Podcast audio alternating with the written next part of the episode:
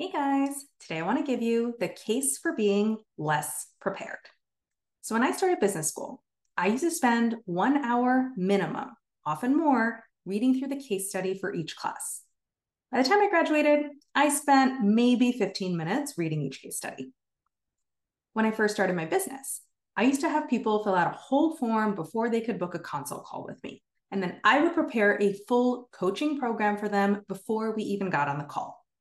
Now, no form. And I come to each call with just a few questions that I have in mind. I know some people who prepare for big presentations by writing out the full script of what they're going to say and then memorizing it. I have never done this. I always just kind of get the key points clear in my mind. I get in there and I start talking. So, is this me being lazy or slacking off or trying to skate by while doing the least? No. When I prepped less for cases, I had better things to say in class. When I prepped less for consult calls, I created better roadmaps for how I could work with a potential client. And when I prep less for presentations, I do a better job of getting my message across.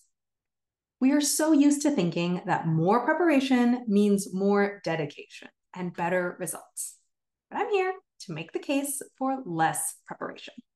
Because I don't think preparation is what makes you or breaks you. You don't need a word perfect script or an exact plan to succeed. I think presence is what makes you or breaks you. Being fully live in the moment, taking in everything that's going on, focusing on what's actually happening in front of you. The problem with too much preparation is that it can take you out of the moment. Your brain gets distracted trying to remember exactly what you were going to say or trying to find the right moment to shoehorn in your perfect pre prepared comment. And when you do that, you miss what's happening live. You don't pick up on that little piece of new information that someone just gave you, or the unexpected connection between two seemingly unrelated comments, or how the mood in the room has subtly shifted. So I don't think you need more preparation you already have what you need within you. Your life so far has been your preparation. You just need a little bit more presence to let what's already in you come out.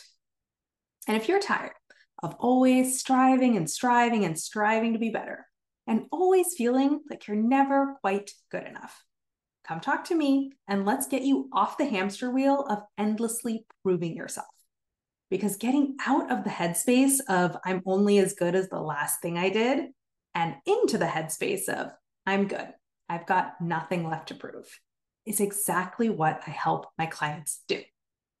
I don't want you to spend your whole life chasing the mirage of the next accomplishment or the next promotion or the next good meeting with your boss. However, you think that you'll feel when you finally get there, I want you to feel all those feelings now. Let me show you how. Go to the link above and book a free coaching consult.